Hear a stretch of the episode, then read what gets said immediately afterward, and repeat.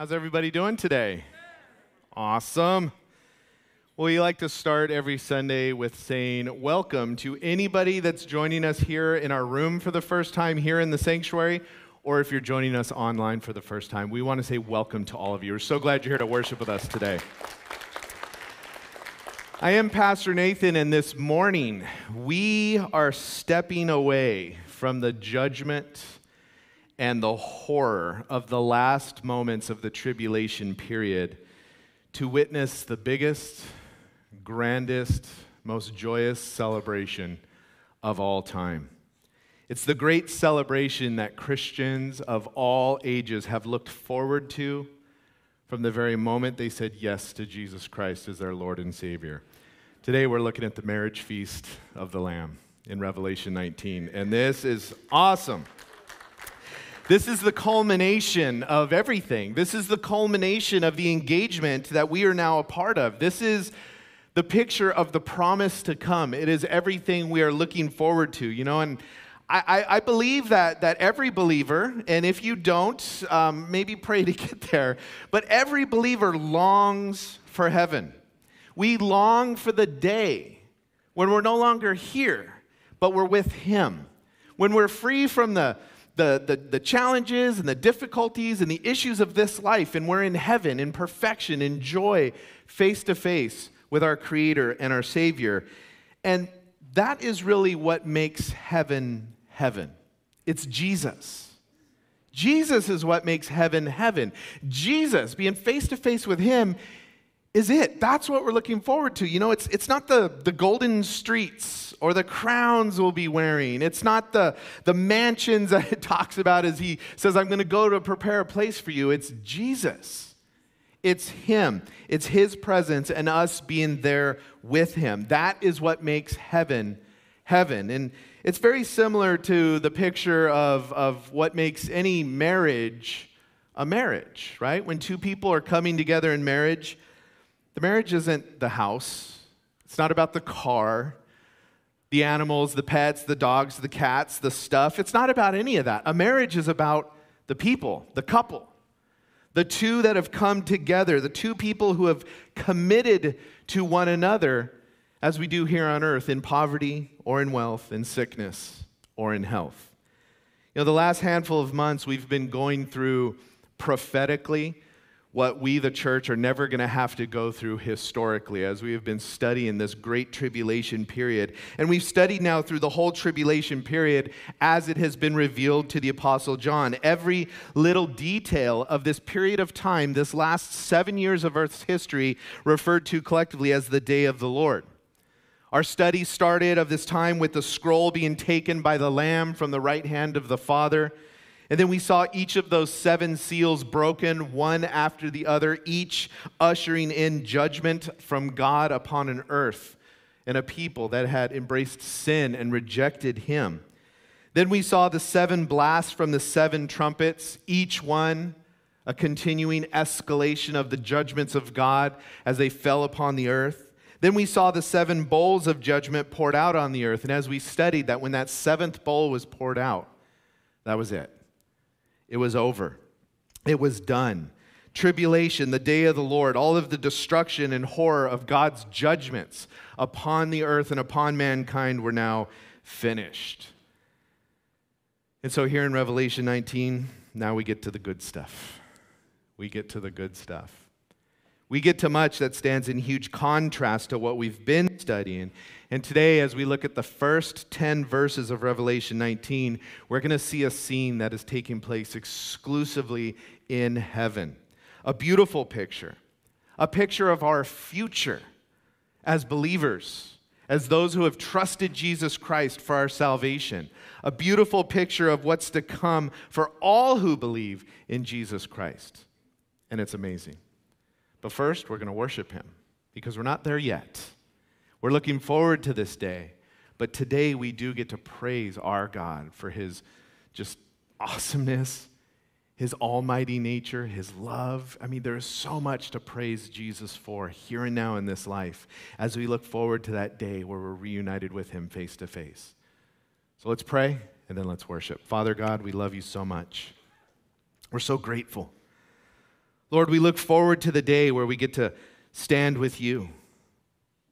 Lord, where this relationship that, that you have characterized as, as, a, as a marriage, Lord, God, where this relationship is fully brought together, fully, um, it reaches its full conclusion, God, Lord, where we are united with you forever in paradise, face to face forever, God, in joy.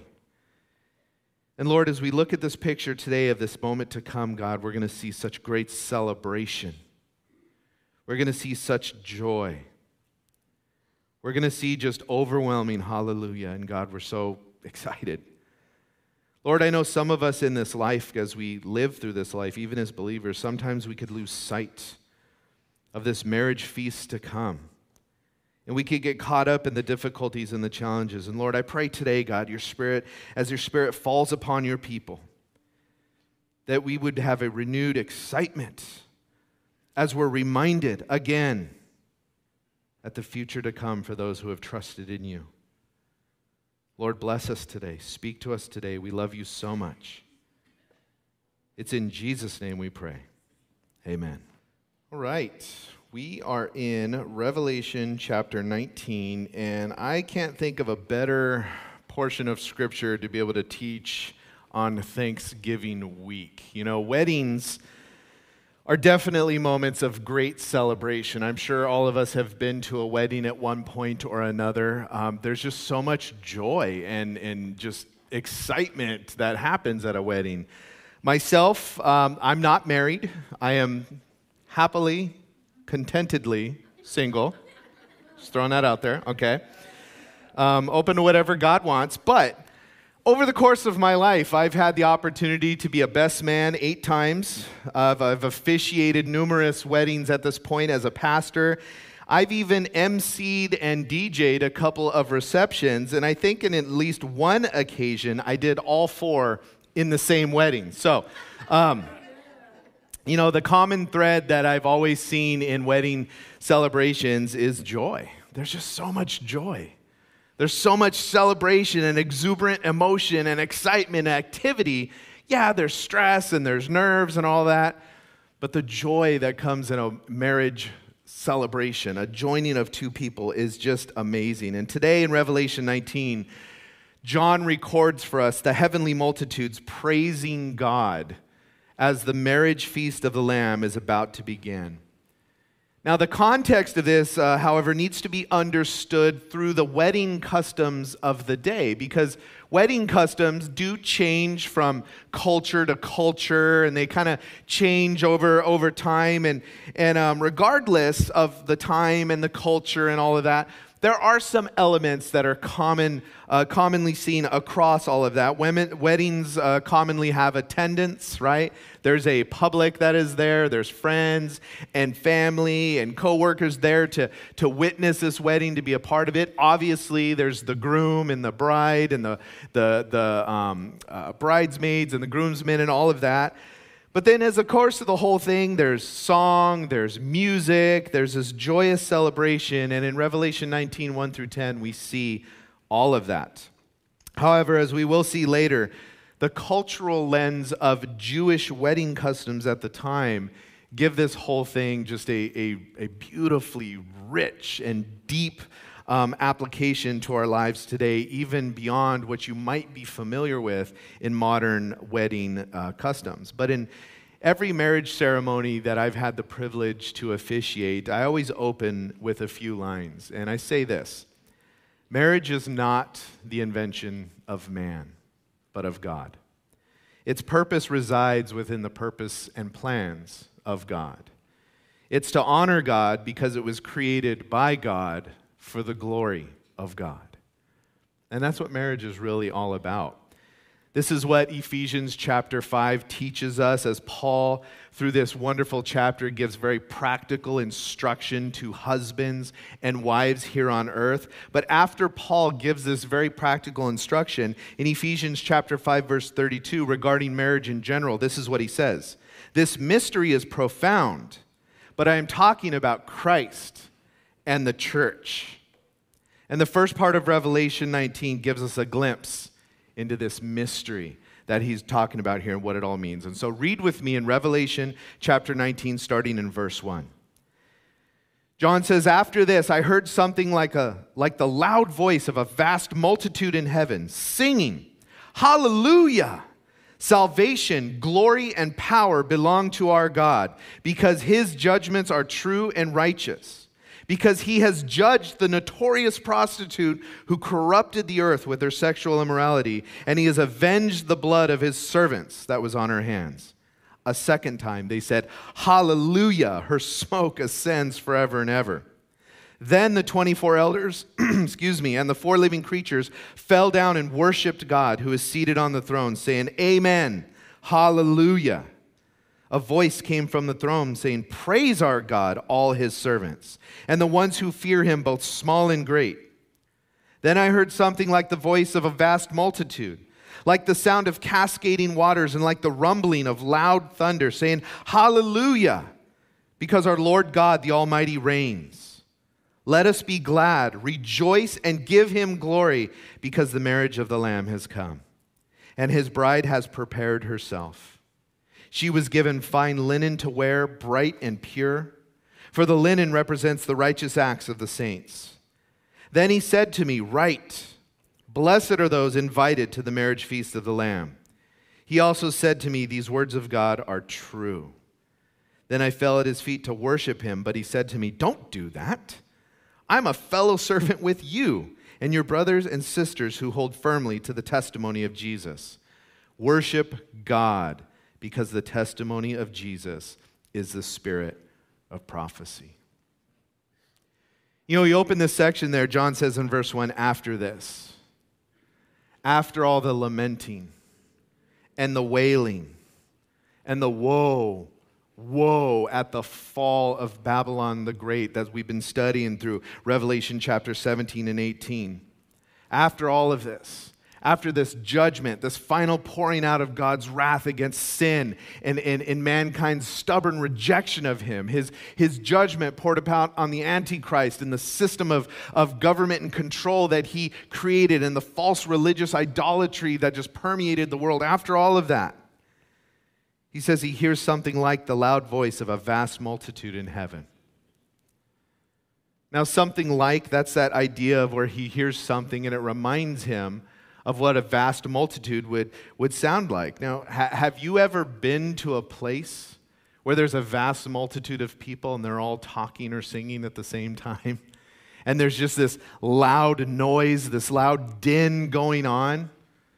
It's similar to that, is what he's talking about. Or if you've ever been somewhere at a conference, like we just recently, our men's ministry, we went to the Calvary Chapel Men's Conference um, just a short while ago.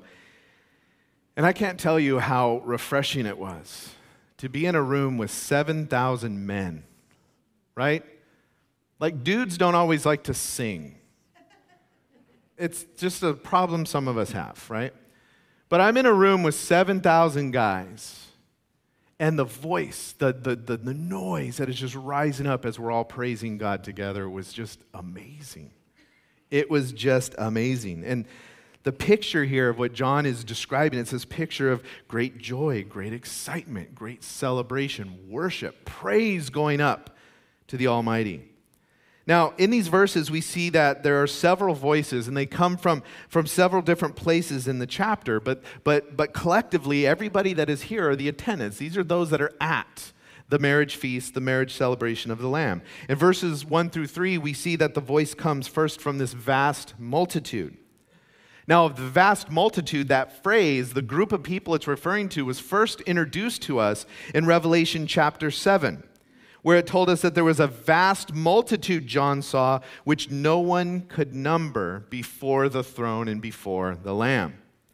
Now, this vast multitude was seen right after we were introduced to the 144,000 Jewish evangelists right? We know these are, these are Jewish individuals because we are given the specific 12 tribes that they are from. So they're not the Jehovah's Witnesses, they're not any other cult group. They are very specifically Jewish people sealed during the tribulation time who I believe then go out and preach the gospel because right after they're introduced, we're introduced to this vast multitude.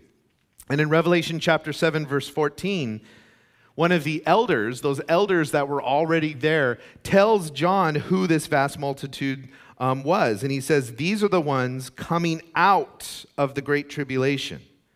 They washed their robes and made them white in the blood of the Lamb.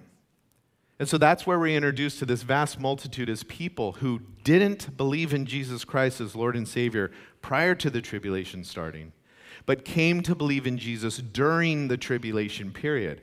Many of them, of which it tells us in Revelation, were slaughtered for their faith, they were, they were killed for their faith. So, in the progression of things, we have the church age that we're in now, people getting saved, the gospel going forth. We believe that, that Christ will then return and rapture the church out of the world at point which the tribulation will start. And there's still people on the earth. And during this seven year period, there's these 144,000 Jews that are preaching the gospel around the world. There's these two witnesses in Jerusalem that are preaching. It even tells us that there's going to be angels flying through the heavens preaching the gospel, and people are going to get saved. Now, these people are collectively referred to as tribulation saints. These are people who got saved during the tribulation period. That's the first voice. In verse 4, we're introduced to the second voice. It's the 24 elders and the four living creatures. Collectively, it tells us that they're bowing before the Lord and they're worshiping God. Now, the elders um, are introduced to us the first time in Revelation chapter 4, verse 4. We're going to talk a little bit more about them later. But the elders, I believe, represent the church. They represent the church that is raptured into heaven prior to tribulation starting. These are the people that are today, that have given their life to the Lord today, that are taken out before God's wrath is poured out upon the earth. And then you have these four living creatures, which are just very strange looking, as the description in Revelation is, is told to us, but they're a very special, exalted order of angelic beings that have a very special ministry right there around the throne of God. Then in verse 5, we hear a voice coming from the throne of God, commanding everybody to praise God. And then in verse 6, we come back to the vast multitude again who are still praising God, but, but when we come back to Him, it's a little bit louder. It's a little bit more intense. It's a little bit more crescendoed, if you will.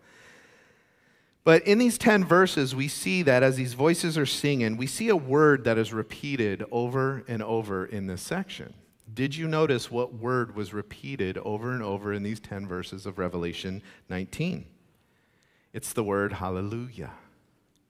We're familiar with that word, aren't we? We say it often.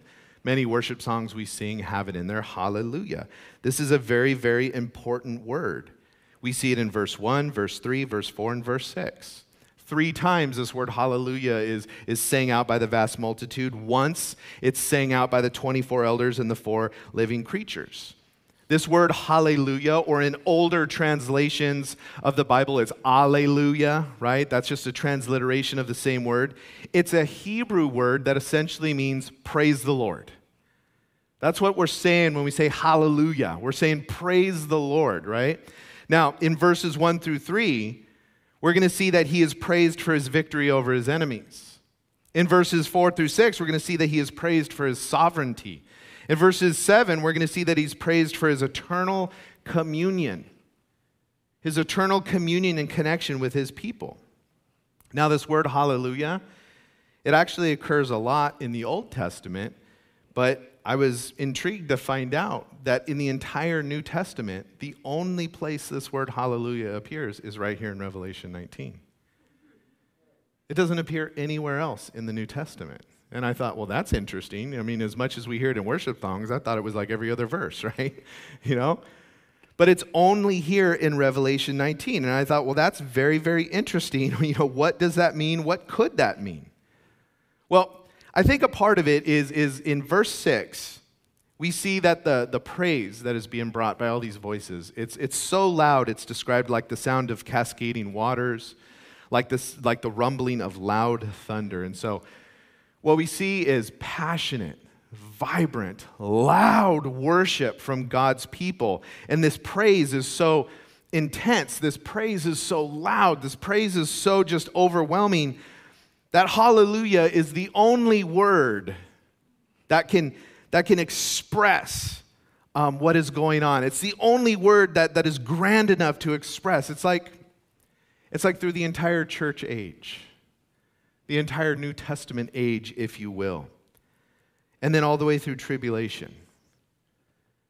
This word biblically was reserved for this very moment. This is how wonderful this time is. This is how magnificent this moment is. And, and why? Well, because the most, it, I believe hallelujah is the most appropriate word to, to celebrate what God has done, to celebrate the pilgrimage of his people, to celebrate that, that the suffering of his people is over, to celebrate that the persecution, all of that, it's done, right? Tribulation's over at this point. We're past it. There's no more suffering and persecution for believing in Jesus. And, and more importantly, his people are home. They're home. They're face to face with the bridegroom. The marriage is being finalized, and all of heaven just rejoices without restraint. And this wonderfully specific word is used to encapsulate the wonder of the moment. Hallelujah. Do you guys see how awesome that word is? It's not just the thing we throw at the end of a line in a worship song. Hallelujah. Praise God, for we are home and it is done. This is what is taking place here. And, and incidentally, that's exactly how it's going to be when we get to heaven. We're not going to get to heaven and be like, oh, shoot, I wanted to get married. I never got to get married. Oh, dang it, I wanted to have kids. I never got to have kids. Some of us think that way, don't we? And, and, and I think it's just, in many levels, natural, right? We have plans, we have goals, we have desires, we have things we want to experience in this world, and then we get saved and we're like, we can't wait to get to heaven. Just hold on until I do this. I'm telling you, what we see here is, is when we get to heaven, not for a second are we going to go, oh man, I didn't get to do that or do this, or I didn't get to. It's going to be hallelujah everywhere. It's going to be joy and celebration and exuberance because the best has arrived. Being with Jesus in paradise forever, face to face, every possible experience here on this earth is nothing in comparison. Is nothing. And so they all celebrate. And they celebrate for a few different reasons here, as I mentioned. The first one is they're celebrating for their salvation. Look in verse 1. It says, This vast multitude, they say, Hallelujah. And they say, Salvation, glory, and power belong to our God. Now, today, even today, we honor and celebrate God because of his authority to bring salvation to us. We celebrate him for that. We praise him for that. Not that he not only that he brought it, but he has the authority to bring it. He has the right, the power, the, the, everything to decide how salvation comes. What is required for salvation, right? People argue that all the time. Well, I don't think it's fair. God requires. You're not God. He's God. We're his creation. It's enough that he even created a means for us to be restored to him let alone everything else that comes from that. We're going to talk about that on Wednesday. But, but the power that he has, the salvation he's brought to us, and salvation involves a lot. You know, I mean, like when, when you say, I'm saved, what do you mean? What do you think of? Most might think primarily of one aspect of salvation when they say, I'm saved. What we might typically think of when we utter that phrase, we tell someone, I'm saved, we think, I am saved from the penalty of sin, right? I'm saved from the penalty. That's, that's what happens the moment anybody genuinely asks Jesus to be their Savior. When they come to that place where they are radically choosing to, to yield their life, to let go of their vices and their sins, to let go of their own will and say, God, I don't want the judgment. Like, I'm so sorry, forgive me. We are saved from the penalty of death. The penalty that is due is erased from our ledger because Jesus made the payment on the cross and it's applied to you. It's done, right? You're saved. And that's a wonderful thing. It, the idea is that I'm never going to have to go to hell for breaking God's law. That's something to rejoice over. Praise God. Hallelujah. But that's not all that salvation is. Salvation means so much more than just being saved from the penalty of sin. It also means that you're being present tense, ongoing, saved from the power of sin, day by day, moment by moment. So, past tense, the moment you accepted Jesus, you were saved from the penalty. The ledger was, was, was wiped out. But then every day forward from that, you are then being saved from the power of sin. Where, where because of the power of the Holy Spirit living within you, the Bible tells us, you now have the ability to say no to sin. Not that we do in every circumstance. Sometimes we know I should say no, and we say yes anyways. Different Bible study. But we're saved from the power. Prior to Christ, we were slaves to sin, the Bible tells us. You couldn't say no. You thought you could say no, but you were really in the grip of sin and Satan. But the Holy Spirit comes into your life, you're set free, and you could say, No, I don't want to do that anymore. That's not who I am anymore. And you have this power you didn't have before to say no. And, and incidentally, that's one of the major lies of the devil in the life of a believer. You can't say no. You have to give in. You have to do it. And it's a lie from the pit of hell because you have the power. If you have been saved, if the Holy Spirit dwells within you, you have the ability to say no to sin. But then salvation also means that one day you will be saved from the very presence of sin itself. That the temptations won't even exist. There will be no presence of sin. There will be no devil tempting you. There will be no flesh tempting you. You will be completely saved from the presence. And that's the ultimate effect of salvation in our lives. And this is what we're celebrating in Revelation 19, right? The culmination of all of that. And they're worshiping and they're praising God for it. So they celebrate him for salvation. And then they celebrate God's judgment. And we've seen this a couple times already through Revelation, right? Verse 2, it says, They said, Hallelujah, salvation, glory, and power belong to our God because his judgments are true and righteous, because he has judged the notorious prostitute who corrupted the earth with her sexual immorality, and he has avenged the blood of his servants that was on her hands. A second time they said, Hallelujah, her smoke ascends forever and ever. And so we, we mentioned this in our last study that, that when we look at this type of stuff, um, we could look at it and go, man, that, that, that, man, that's kind of insensitive, right? And, and although this might seem insensitive, it might seem uncaring, it might seem callous, right? That in the face of all the devastation and all the destruction and all that has happened on earth and the loss of Babylon and, and all of the, the, the, just the horror of all of that, that heaven is rejoicing and celebrating. And some might go, well, that seems kind of mean. But you got to have context, you got to have understanding, you got to have perspective because the fall the fall of all that Babylon stood for is what is being rejoiced here. All that Babylon stood for, its false, blasphemous idolatry, its rejection of God, the one true God, and its elevation of self as God, with its indulgence and its excesses and its abuse of power, its persecution and violent slaughter of those who believed in Jesus, especially during the tribulation period. Right? We've read in the past that, that when the mark of the beast comes on the scene and the image of the beast comes on the scene, that there will be enforced worship. And if you don't worship the image, you will be executed, you will be killed. And the people saying, No, I'm not going to worship that image, are going to be the people who are saying, I'm not doing it because of Jesus. The, the vehement rejection of Jesus alone as God. That is going to be during the tribulation period. And this is all that Babylon stands for. And again, this in the face of the 144,000 witnesses and the two witnesses and the angels flying through the air. The, the brutality that Babylon stood for, especially when it's brutality against those who stand for Jesus. You remember when the two witnesses were killed in Jerusalem, it says they just left their bodies to rot in the street. The whole world saw it, and then they had a worldwide celebration, giving gifts to one another. All of that fallen, done, judged, over. Uh, yeah, hallelujah. Absolutely, hallelujah.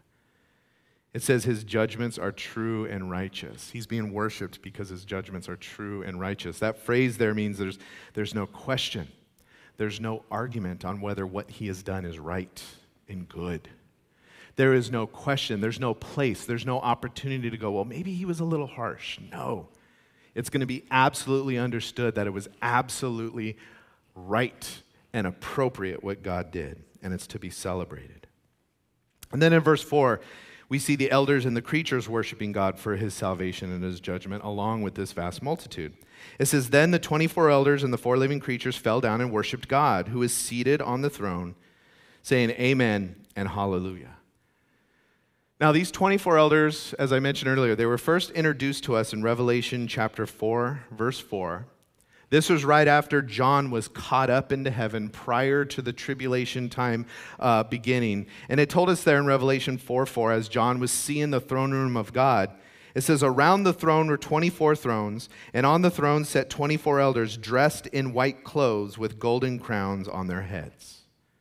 Now, again, these 24 elders are in heaven with God prior to the tribulation happening. All right? And I believe that these represent the church.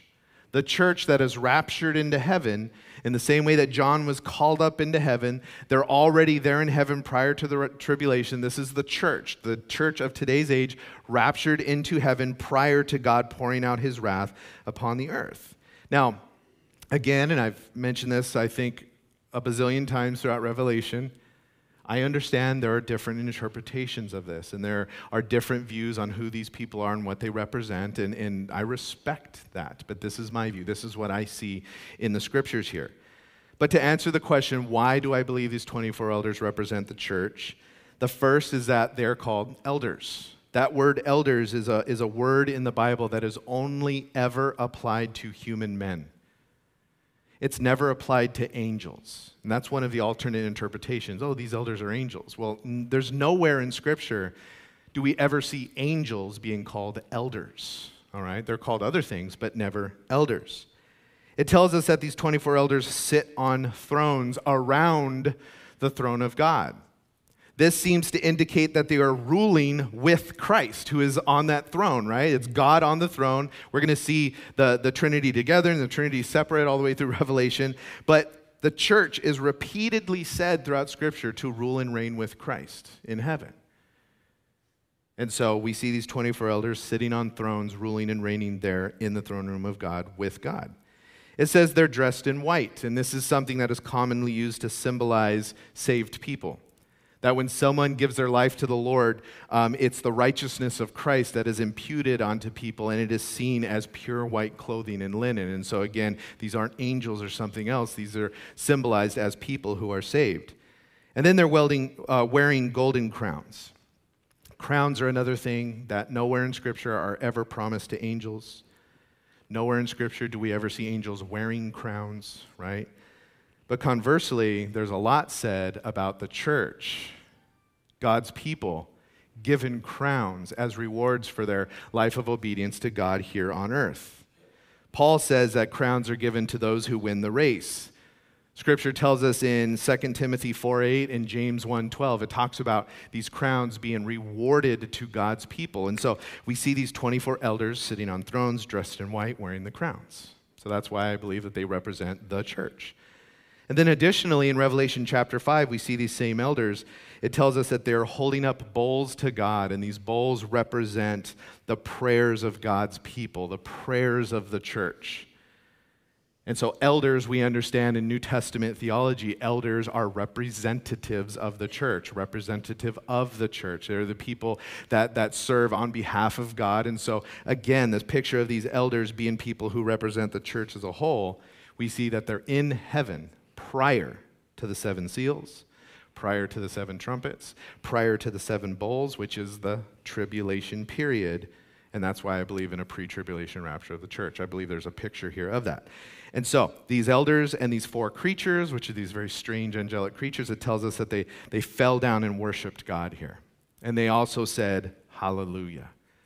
That picture of falling down is, is the idea of prostrating oneself before a king right? In, in ancient times, you would go into the king's throne room and you would fall down on your faith as a, uh, face as a sign of reverence and respect, and that's the idea here. So, verse 5.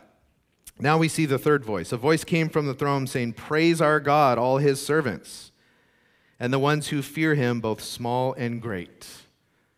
This is another thing that has a couple different interpretations. Some believe that this voice coming from the throne is the voice of Jesus himself. Um, I believe it's more likely to be the voice of one of the angels that serve around the throne because he says, Praise our God, right? And then right after that, he says, All his servants. And that phrase, all his servants, is like inclusive of the speaker, right? Hey, everybody, let's praise our God, all his servants, me included. And so this is why I believe that this is a, a, picture of possibly one of the angels around the throne. But what I do see here is what a fantastic picture of what being a worship leader is here, right? What do worship leaders do? They stand before the people of God and they draw these people of God in. They lead the people of God into praising our Lord. And so, as they worship leaders and worship teams, as they get up to, to lead in song, they're not just like, hey, I'm going to play a song for you, hope you like it, right? What they're doing is, they, is they're leading you, they're, they're instructing, they're commanding, if you will, um, much like what's happening here. What they're telling the body, praise our God, all of us, his servants together, praise with us.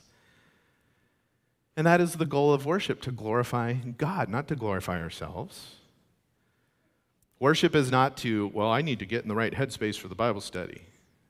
Pastor Nathan teaches for a long time. That's, you know, no, that's not what worship's for. Worship isn't to manipulate us emotionally, although, yeah, music does have an emotional element, and that's okay. But the point of worship is to glorify God is to communicate to God how we feel about Him and for Him, to, to let Him know, to, to ascribe to Him all that He is, and just say, God, you are so awesome. That's what worship is all about, and that's what's being commanded here. Praise our God. When it says the ones who fear Him, both small and great, that word fear is reverence, respect, awe at His majesty and holiness. And so, verse 6 We've celebrated his salvation, we've celebrated his judgment, and now we celebrate the dominion of God, where John says, Then I heard something like the voice of a vast multitude, like the sound of cascading waters, and like the rumbling of loud thunder, saying, Hallelujah, because our Lord God, the Almighty, reigns. Although the, the, the singer or the speaker, if you will, has uh, um, you know, changed through this section, right? First, we saw John hearing the vast multitude. Then we saw him hearing the 24 elders and the four living creatures. Then he heard a voice from the throne. And now we're back to the, the vast multitude. Even though that has been changed, and the idea here is this is an, a unified, altogether collective moment of praise going on in heaven. Right? John is simply describing the elements of this celebration as he is focusing in on them. So the first thing he described was this vast multitude. And then he goes, oh, and then the 24 elders and the living creatures. And, and then, whoa, I heard a voice. And, and then that vast multitude, they just got louder, right? It, so it's not that they're doing it in turn. It's not like they're doing a row, row, row your boat, you know, kind of like each one's doing a verse after. It's, it's all happening together, this collective celebration. But verse 6 does gives us the idea that the worship is crescendoing in volume as he describes this sound of cascading waters and the rumblings of loud thunder.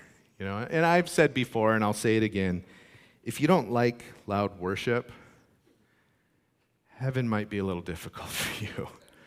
Um, it's going to be loud. Now, I think what loud is to you is how you're going to hear it, right? It's going to be perfect. It's going to be perfection, right? What loud is to me, for most people, is like, why are you trying to kill me? And so, what's going to be loud for me, I'm going to be like, oh, this is amazing. And it's going to be loud for you too. And oh, this is going to be amazing, right? It's going to be wonderful. It's going to be perfect.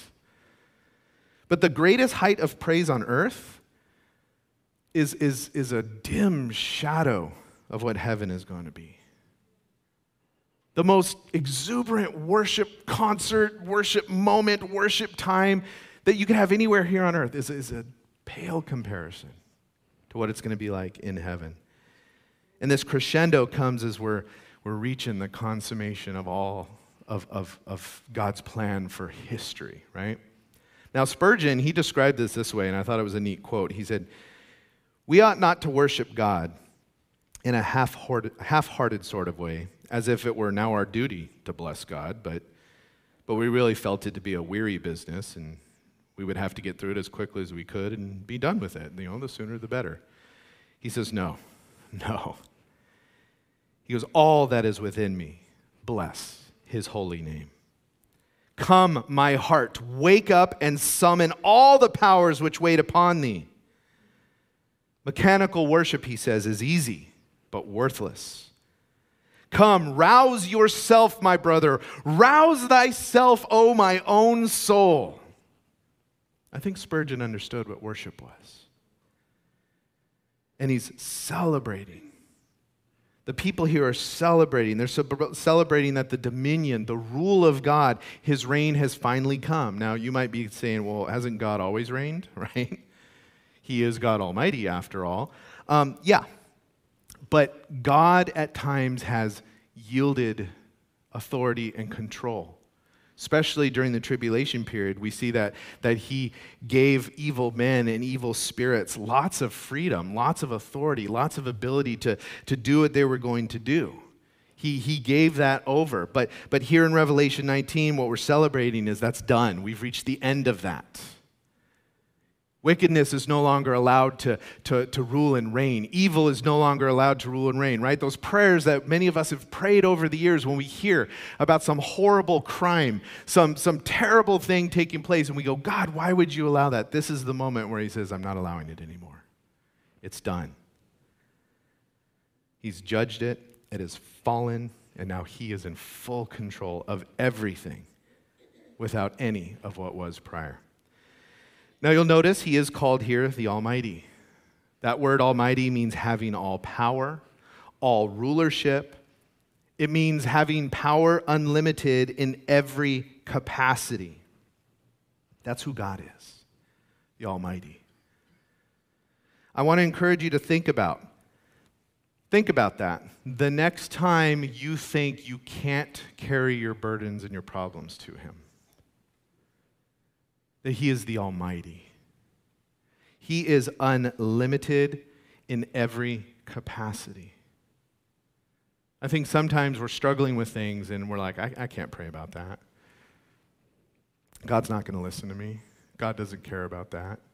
Sometimes we're even tempted to think, oh, he can't, he can't do anything about that, right?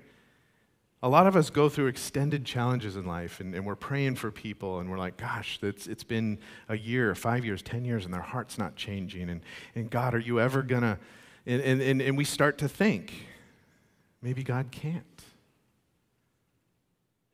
I want to encourage you to put those thoughts out of your head.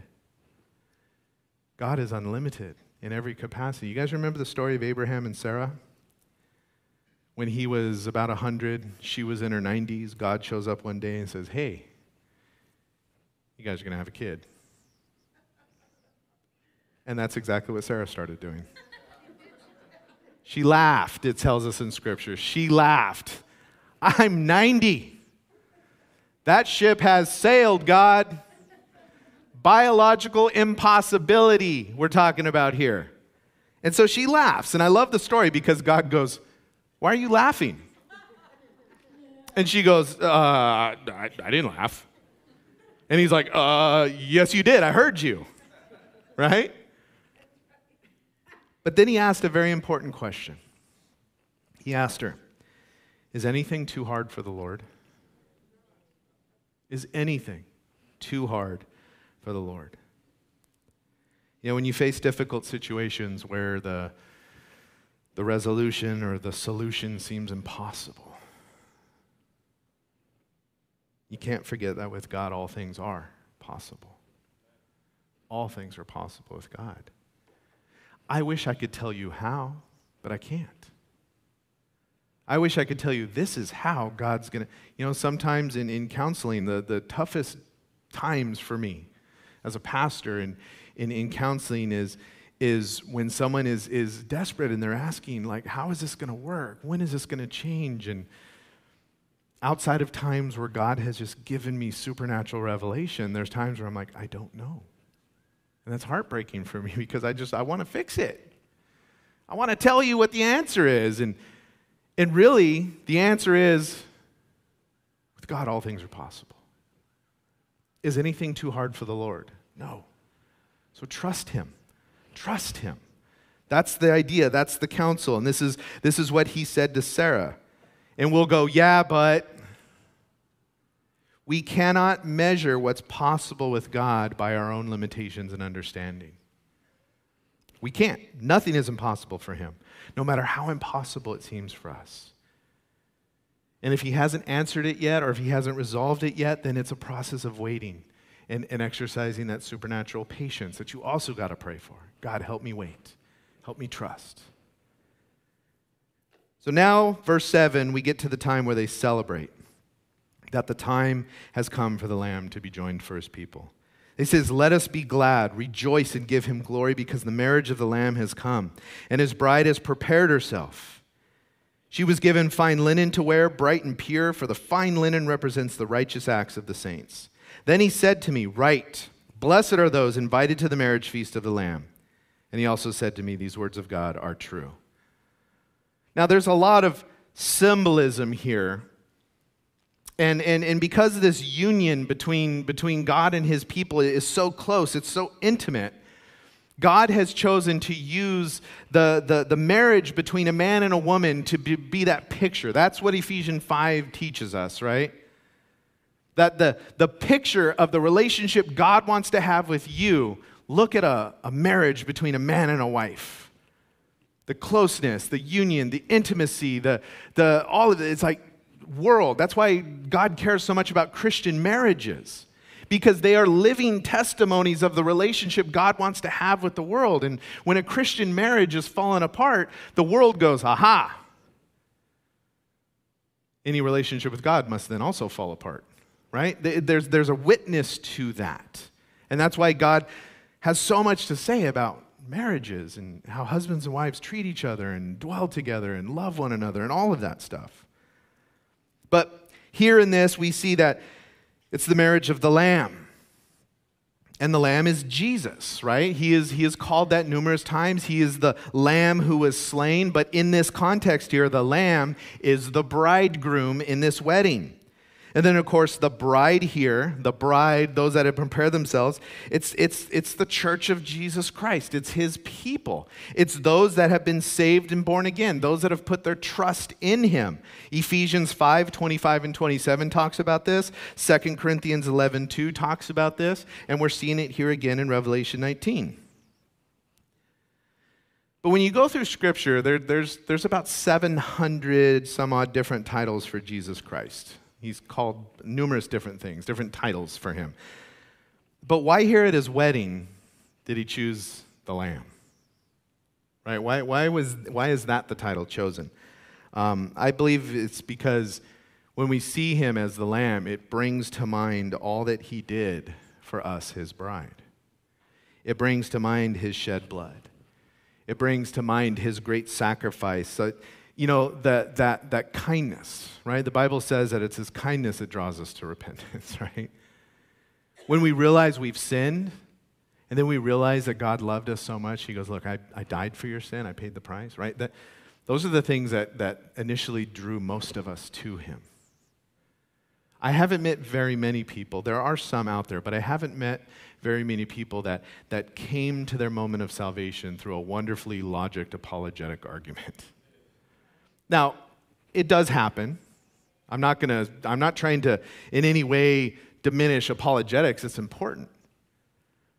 But overwhelmingly in my own experience, the people that I know that have come to Christ, although they had apologetic questions and they were like, "What about the Trinity?" and what if, you know, and all this stuff, when they come to the moment where they go, "I have done this and he's willing to forgive me of that." That is the moment that most commonly I see is the moment of salvation for people, where they realize how much He loved them. And that's why I believe He uses the picture here in this wedding feast as it's the Lamb. It's not the, the, the marriage feast of the conqueror. It's not the marriage feast of the, the I mean, just all the different, it's the marriage feast of the Lamb. Because as we are joined to him, we never want to forget what he did for us. Never want to forget what he did for us. But, but what's the deal? What's the focus on the feast here, right? Um, this is where we need to look at ancient Jewish wedding customs to get a better understanding. And, and so I'll go through this a little fast. But back in the day, surprise, surprise, there was not much dating, if any dating at all. There was no apps. right? There was no swipe left, swipe right. There was none of that, right? Um, in ancient Judaism and in many ancient cultures, marriages were prearranged by parents of children when the kids were still young. They were prearranged. Is, is this family and this family would, would say, you know what, we're going to arrange that, that my son and your daughter, when they are of age, that they're, they will marry one another and, and you know, continue that for, for different reasons. Um, and, and even today, in many cultures, prearranged marriages are still the norm. Now, I know that, that the idea of a prearranged marriage has kind of like a, um, uh, a negative connotation today. You know, um, I don't have time to dig into all of that, but I will say this that there is a difference between a prearranged marriage and a forced marriage. Okay, there, there's a difference between the two. Um, but Suffice it to say that I, read a quote from a, a, guy who grew up in India, a Christian man, and he said, It wasn't until I got to America that I had ever heard of the concept of divorce. And in, in, in his interview and stuff, one of the things he said is, is in Eastern cultures, commitment comes before the emotion of love. Right? It's commitment that leads to love. And so the idea of what love is is a commitment to another that is then followed by emotion that comes with that commitment. And he said in Western cultures, what he's seen is that love is, is seen as an emotion first before a commitment. Thus, commitment in Western cultures is based upon whether or not you feel the emotion of love. And that's why in Western cultures in America, the divorce rate's like 50%, even within the church because people think, well, if I don't feel the emotion anymore, why am I going to waste my time being married to this person? And so the commitment is sacrificed because the emotion isn't felt. Interestingly enough, in 2021, there was a study done on um, uh, prearranged marriages around the world. And what they found is that in, in, in uh, most of the cases, or the cases that they studied in prearranged marriages, they found that the divorce rate was 4%. But in non prearranged marriages, it's 50%, you know? Um, again, I don't have time to dig all into the details of it, but to get back to the context of ancient Jewish wedding customs, in, in a wedding in ancient Judaism, the couple was prearranged, and there was the idea that this is the person you're committing to, and, and, and the emotion will follow. But when the actual time for the marriage came, there was kind of like three phases to the marriage. Phase one was, was called the betrothal, it was the formal engagement process, which lasted about a year. And so the, the people would come of age, and they'd go, okay, betrothal process has begun. For the next year, you guys are going to court. You're going to get to know each other even more. There's no physical contact of any kind. You're just going to talk. Um, it's that whole idea. And, and in the culture, this betrothal period was so important that the only way you could break the engagement was to actually write a certificate of divorce right? It was like it was like you were married already. The commitment was already there, but they were developing the relationship through the, the courting process. And in that first phase, you lived on the promise that in a year's time we will be fully married, right? Phase two was the wedding day. There was a day where the bridegroom was like, all right, today's the day. Maybe he was getting his house ready, maybe he's doing things, and he's like, all right. So he would get dressed up and he would get all his dudes with them, and, and they would go to the bride's house, and they would get the bride, and they would take her, and the groom, the groom would take her, and, and they would take her back to his house to then have what was phase three. But this whole idea of the wedding day, the challenge for the bride was that she had no, no idea exactly when the bridegroom was going to show up. Right? Nowadays, in many cases, and if I'm putting you on blast, I apologize, but in many cases, it's the wedding and everybody's waiting for the bride to show up. She's late, you know, is she still getting ready? What's going on, right? In those days, in cultures like this, it was the bride was like, I've got to be ready because he could show up any moment. And I have to be ready when he shows up. And so she was all dressed and ready to go. And, and of course, there was an idea that, like, we're in the season when he, he can show up, but I don't know exactly when that time's going to be. And so the bride would get herself prepared, get herself ready for this moment that would come suddenly. And then phase three is what was called the marriage feast. And that's what we're looking at here in Revelation chapter 19. That the bride or the bridegroom would bring the bride, they would come to his home, and then there'd be this huge celebration, and song would break out, the celebration would ensue. This was the culmination of, of all that we've been waiting for, and this is the idea of, of Revelation 19 that the feast is taking place, right? We're in phase three, after which Jesus then returns to earth with us, his bride, sets up his kingdom and then we have what is called the millennial kingdom of Christ here on earth, which is somewhat like a thousand year honeymoon, if you will, with Christ on earth ruling and reigning. Now, you'll notice in verse 7, it says that the bride has prepared herself, right? Um, she has prepared herself. And you might go, well, how do we do that? Because in the culture, the bride had to get ready, the groom could show up any time, right? Um, I believe, you know, when you look at the phases, you know, we're currently in phase one of the marriage as Christians here on earth. We're in the betrothal period. There's no physical contact. We can't even see Jesus physically, right? He's in heaven at the right hand of the Father. But we're talking to him through his word. We pray. We're getting to know him. We're building that relationship. And we need to be ready for the day he shows up to take us. Phase two is going to be the rapture of the church when he says, All right, I'm here, let's go. Thessalonians talks about the trumpet's going to sound, he's going to call us, we're going to meet the Lord in the air. And then there's going to be this phase three, the feast, the celebration. Now, some commentators look at the moment we're raptured in the church, that's when the feast starts, because uh, culturally the feast can last many days. There's cases where the wedding feast lasted weeks of celebration until the consummation of the marriage and that idea. And so some believe that, that when the church is raptured in a pre tribulation understanding, that the feast begins. And then for seven years we're celebrating, and then now we're here at the end of tribulation where we're now going to celebrate the final moment that the feast is done, the, the wedding is, is, is finished and finalized. So, anyways, but it says that the bride prepared herself. And when we ask the question, well, how do we prepare ourselves? First, you prepare yourself by, by genuinely putting your full faith and trust in Jesus Christ for your salvation. That's the first step. To be the bride of Christ, you've got to become part of the bride of Christ. And, and you become part of the bride of Christ, the church, by giving your life to Him. By acknowledging that you've broken His law, by calling out to Him and saying, God, save me. That, that's the process there. It's following him now and giving up everything that he says no to. It's saying, God, I'm going to yield my, my, my, my sins. I'm, I'm going to step away. I'm going to let go of all that and be obedient to you. That's the first step of the process. But verse 8, you'll see there, it says, She was given fine linen to wear, and it represents the righteous acts of the saints. You see, every single Christian believer, saved Christian believer, is going to be at this wedding. Because the Bible tells us it's through faith that we are saved, not by works, least anybody should boast. But the bridal garment we're given to wear seems to be somewhat connected to or based upon our preparation, the life we live uh, here and now, our life of obedience to the Lord. There's different places where God talks about rewards given out to those in, in, in, in uh, a reflection of the life they lived here on earth.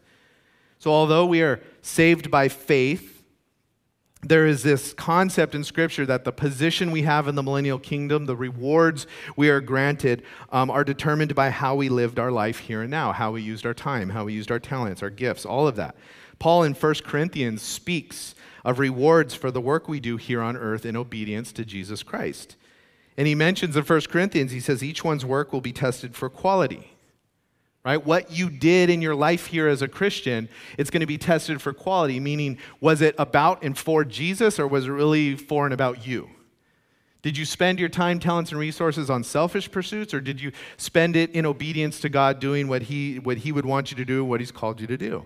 And Paul says in 1 Corinthians that some people's works won't result in any rewards.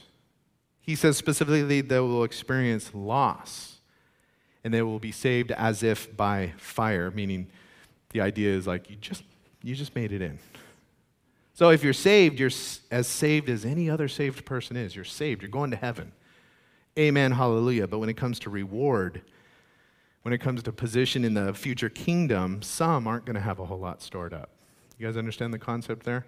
So, in the picture of this garment that is given by Jesus to the bride to wear, um, your garment's going to be determined on how you lived your life for Jesus. You're saved, you're at the marriage feast, you're going to heaven, you're there. But there's a step after that in coming to, to your reward. And so the hope is that every believer grows and matures in this life, this life here, in their service and obedience to God.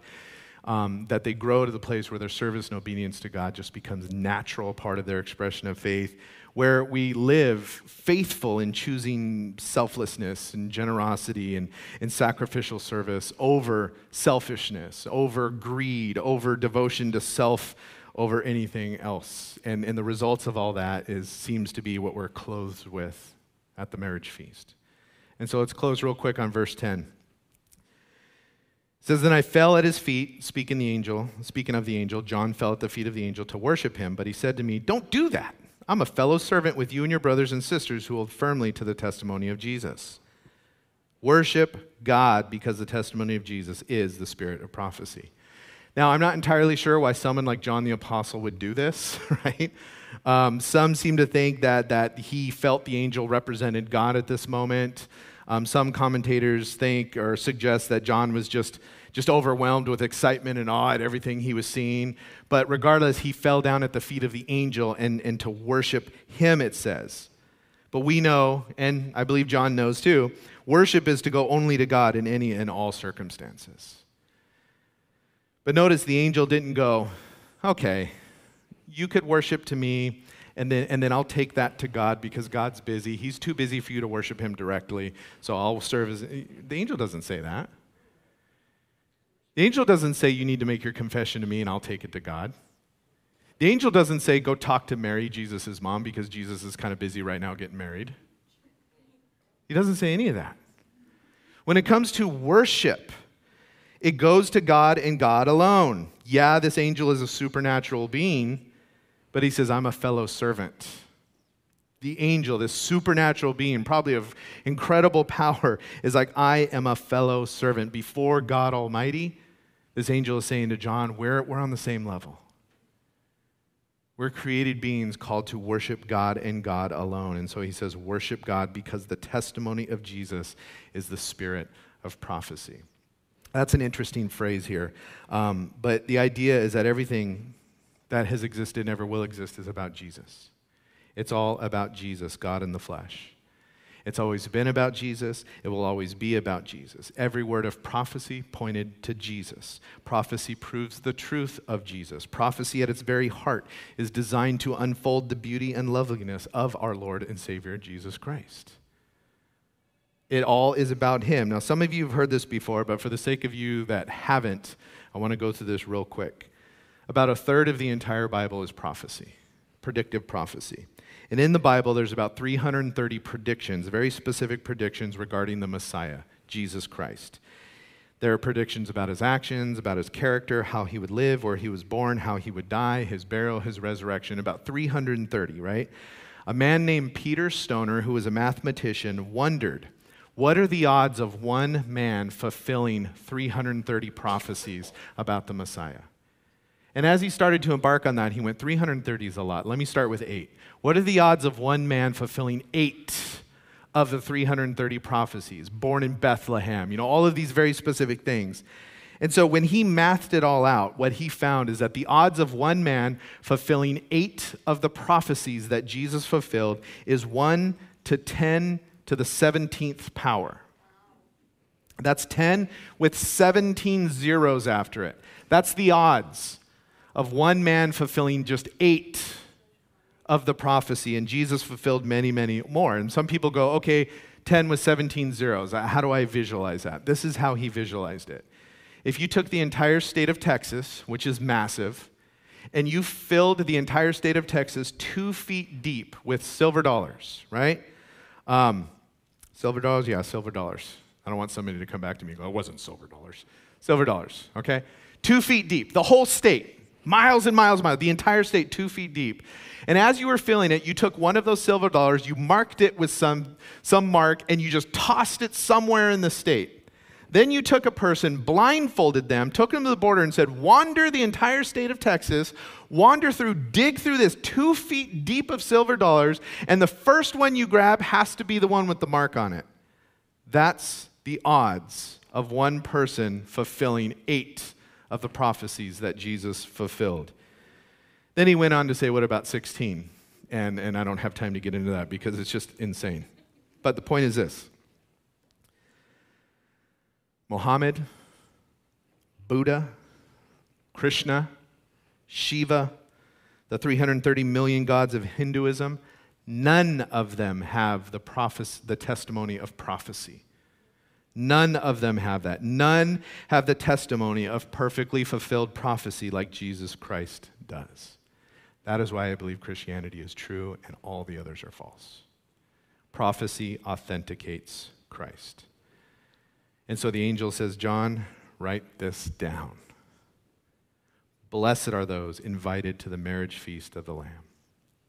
The invitation has gone out. The invitation has been going out. Have you accepted it? Will you accept it? God has sent the invitation to you. He wants you to be a part of the bride of Christ, He wants you to be a part of His family. And every single time you've heard the gospel preached, the invitation has gone out to you. What's really great about the invitation is the price to go has already been paid too. There's no ticket price, there's no cover charge. You get to go for free. You just have to accept his payment on your behalf. And God loves you so much. He, he chose this metaphor, a bridegroom loving his bride, to show you how much he loves you. And that should strike joy into your heart. You know, most grooms I've spoken to over the years, they don't remember much of their wedding day without seeing pictures or videos, right? Um, they don't remember the flowers, the color of the flowers. They don't ever remember what the pastor says. They don't necessarily always remember the color of the dresses or the songs played, right? There's, uh, I don't remember all that. But I haven't yet met one groom that doesn't remember the moment they saw their bride the moment she came out the door, started walking down the aisle, arrayed in her wedding gown, ready to meet him. Not a single one has forgotten that moment. Everything else, mm, but that, they don't forget. Church, you are the bride of Christ. Jesus has eyes only for you. He loves you so much. He loves you with a love that is beyond all understanding. And if you're not a part of that, the invitation goes out to you to be part of that, to experience His love, to experience His salvation forever. Don't reject that. Let's pray. Father, we thank you so much for your word. We thank you so much for everything, Lord, you've, you've done for us, everything you give us, everything you do for us, everything you will do for us, God. Lord, we trust you in all things. And God, we, we know that, that we're in this period where we're, we're betrothed to you, Lord. We're in, this, we're in the engagement time right now, God, because we can't see you physically. But God, we will one day, and we so look forward to that.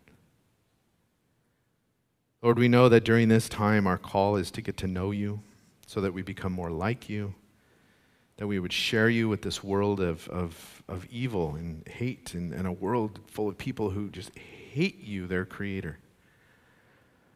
And God, we look forward to the day and the moment where you will show up and take us because it is the wedding day. And Lord, I pray that each one of us would live lives where we are ready for that, God, that we wouldn't be caught unaware. Lord, you even had parables about that in the Gospels. But Lord, we would be ready not left behind, but ready, ready to be received up to you in the air, God, invited to that wedding feast where our forever in perfection and paradise, paradise and joy with you will be fulfilled. Lord, we look forward to that moment. We look forward to that feast and that celebration. We look forward to the coming kingdom. But God, most of all, we look forward to your face to see you, to stand with you in a perfect love with a perfect salvation. And if you don't know Jesus today, just call out to him and say, God, forgive me of my sins. I've sinned against you. I deserve judgment. But Lord, I, I hear the invitation. I hear your invitation to come. And Lord, I am dirty, I am filthy with sin, but forgive me. I believe you will forgive me, God, because you love me. Cleanse me. Give me a robe of pure white linen. Help me to live a life of obedience to you until you come. That God, I would one day stand with you face to face. Father, we just thank you, God. Help us to tell more people about you because there are so many that need to hear the truth. Help us to live for you, God, in obedience. Fill us with your joy. Fill us with your peace. Fill us with an eager anticipation for your coming. Can't wait to see you, Lord. We love you so much. In Jesus' name we pray. Amen. Let's worship, guys.